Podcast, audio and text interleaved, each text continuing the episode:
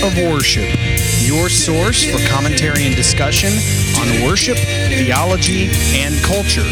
I'm your host, Dr. Jonathan Michael Jones.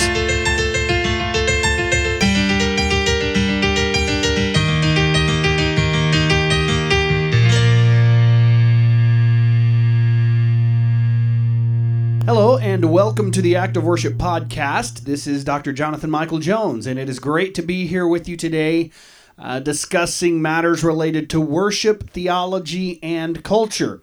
And um, it has been a little while since I've recorded a podcast, and here I am today um, in the wake of the most recent U.S. election. And so today is going to be a cultural topic, and I want to discuss three truths exposed in the recent, recent U.S. election. So, um, today, as you're listening to this, today is the last Sunday after Pentecost, uh, or the last Sunday in Ordinary Time, also known as Christ the King Sunday. Um, if you're not familiar with the liturgical calendar, there are two ordinary times throughout the year. And the one uh, which we just finished um, is, or the one that we are finishing is the longest ordinary time. And actually, ordinary time takes up the longest amount of time throughout the year. And so uh, today is known as Christ the King Sunday. Next Sunday begins Advent. And so we get into a new season, and it is actually next Sunday. The Advent season is not the end of the year, but it is the beginning of the Christian year. And so today, however, is a day to recognize the authority of Christ over all dominion. In other words, all principalities, all powers, uh, human and otherwise. And he is certainly king, whether people realize it or not. And one day, all will recognize his kingship and bow to him. And so, believers should consider him king far above any earthly king or ruler. But in the United States, we just went through an important election. And that's not to say that every election is not important. Uh, there are those that would, I think, falsely claim that the last election was the most important of our lifetimes. And I've been hearing that for years. This election is the most important of your lifetime. Well, it's another four years to the next most important election of my lifetime. It's it's something that is said every election, and it's the same thing. It's a temporary job, uh, so don't put too much stock in it. And in the United States, we just went through this election, and in considering Christ the King, the recent election has caused many to wonder, including myself, is if Christ truly is the King, even in the lives of professing Christians. And I believe the, the recent U.S. election has exposed some hard truths about American society with which we must grapple. And so, for the scope here, I want to point to three hard truths in the recent U.S. election that it's exposed in American society. So, the number one, the first truth that the recent U.S. election has exposed is idolatry. Um, idolatry, I think, has certainly been exposed through this election although this was likely seen by many even prior to this last election. And while many elections, I think, protrude hints of idolatry in American society, this most recent presidential election seemingly shed greater light on it than previous elections. And I'm willing to submit that this revelation will only increase in the future. And so, leading up to that first Tuesday in November, the social media feeds, the television commercials, the radio program was inundated with ads paid for by campaigns attempting to criticize the opposite candidate.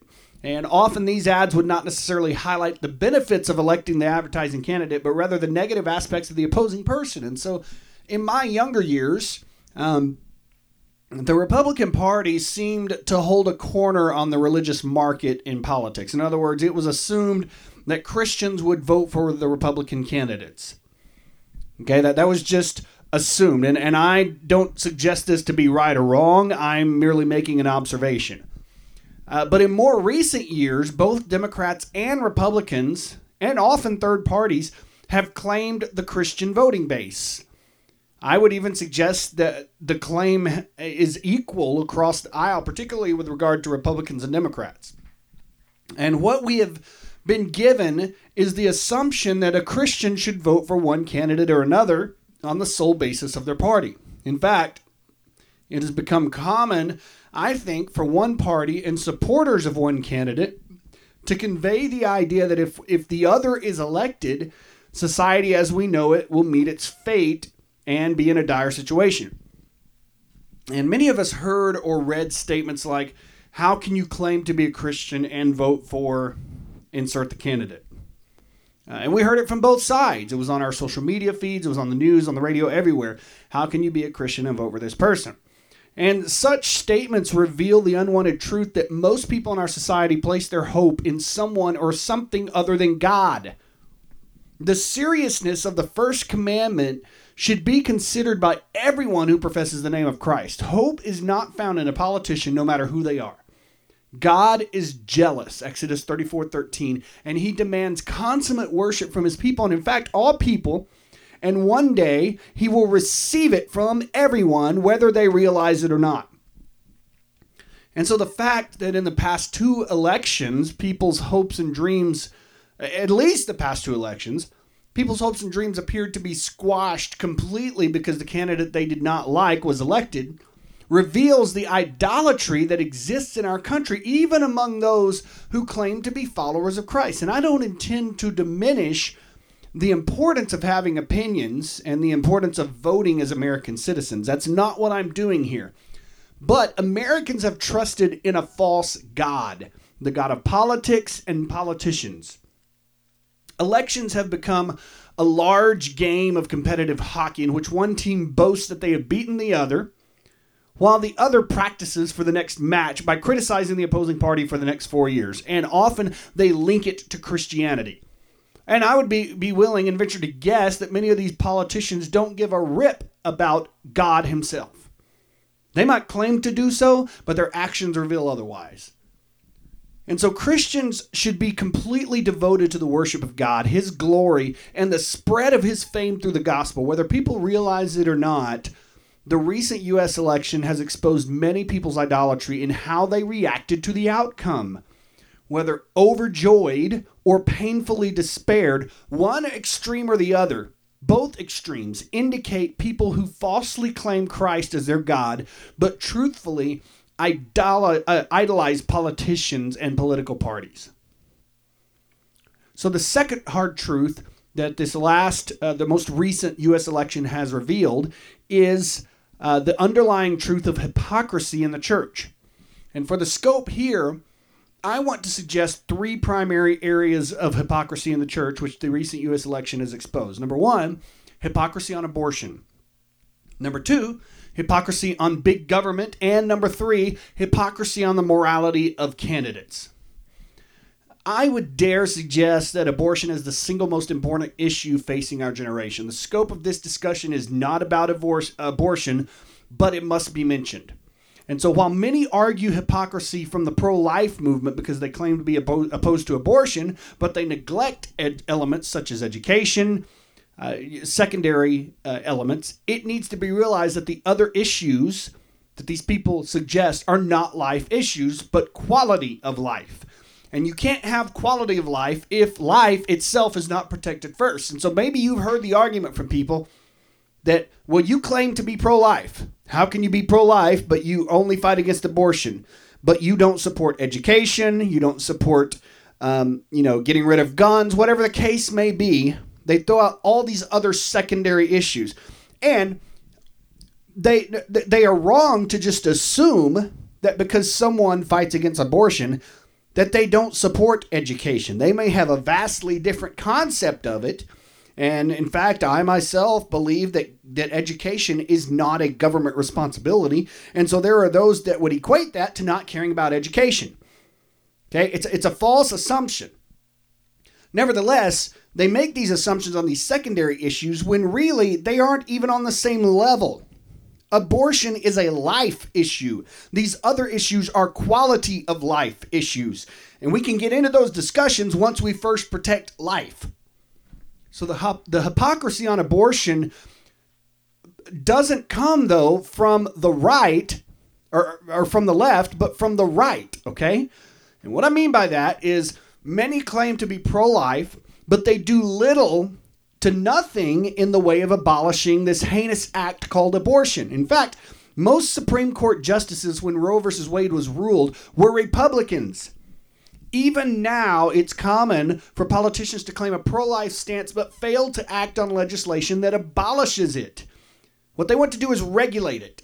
Many pre- professing Christians hold to voting for a party because of their so called pro life stance when that party does nothing but regulate abortion rather than abolish it, which, which is why there exists a growing movement of abolitionists who separate themselves from the pro life movement, which has become, in essence, an industry in itself. These people in the so called pro life movement build entire careers on this. And so if abortion was abolished, they would lose their career. Do you see the conflict of interest? So, this recent election has exposed the hypocrisy of people who claim to be pro life, but they continue to vote for candidates that have likely done nothing and will do nothing on the issue of abortion. They might throw out legislation every now and then and sign off on a piece of legislation that as much as regulates it, and that's about it. And so you think they're doing something, but they're really not. Another area of hypocrisy is found in the concept of big government. Okay?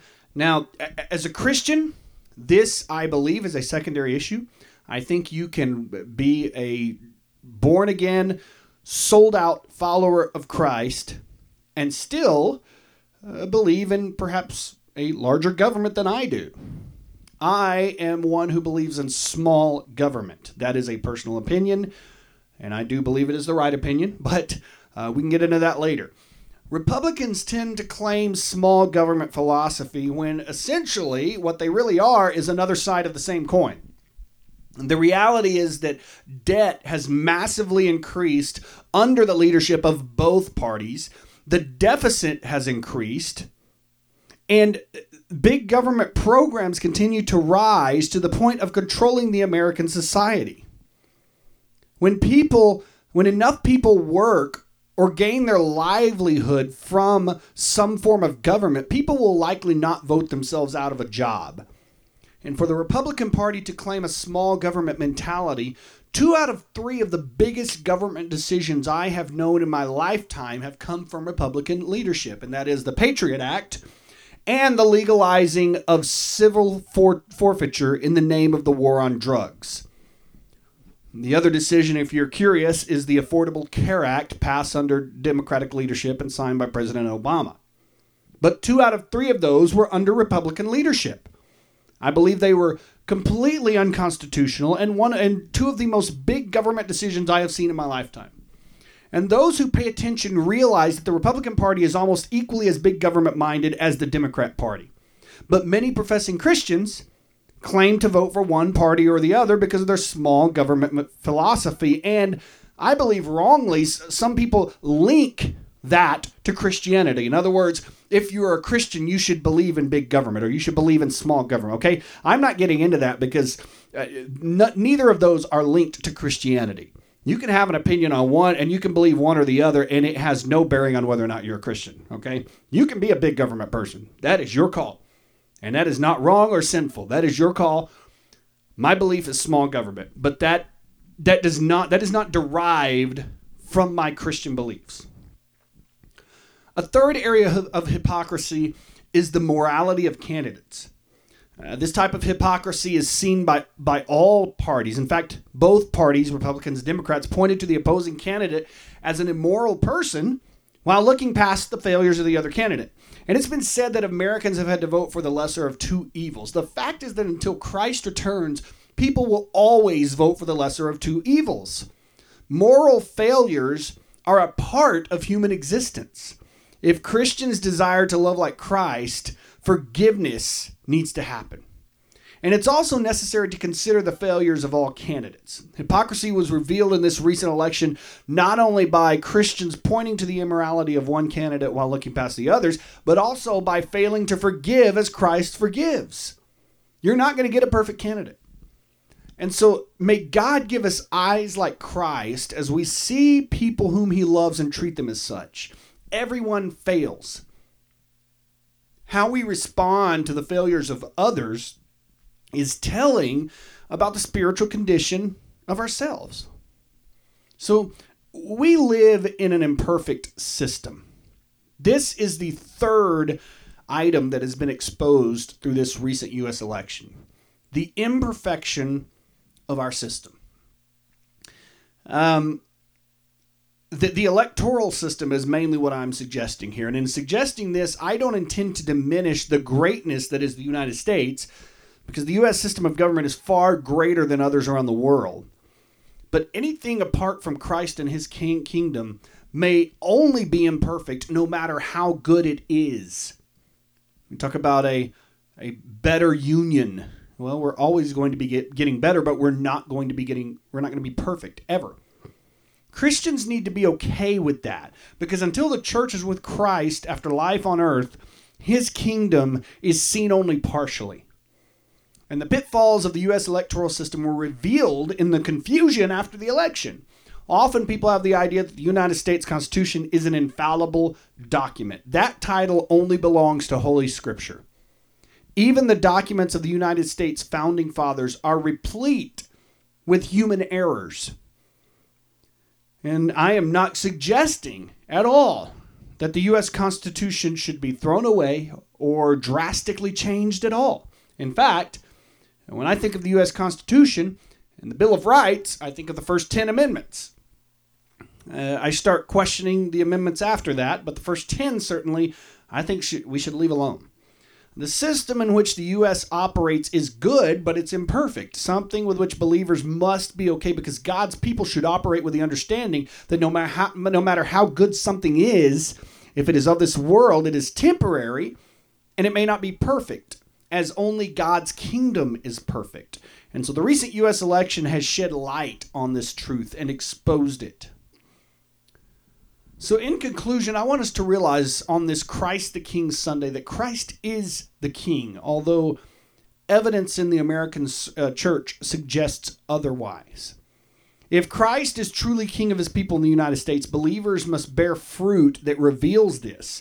And the idolatry and hypocrisy of Christians on all sides of the political aisle suggests opposite of Christ the King.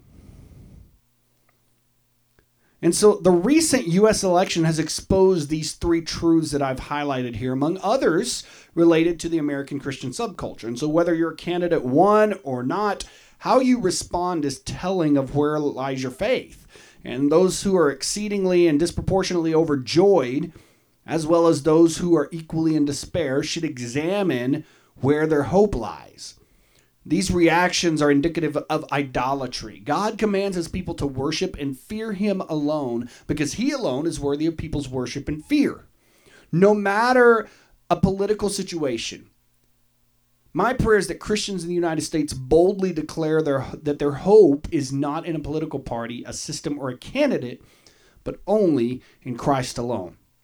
I hope this has been a tremendous blessing to you as you've listened today to the Act of Worship podcast. Thank you for listening. This is Dr. Jonathan Michael Jones.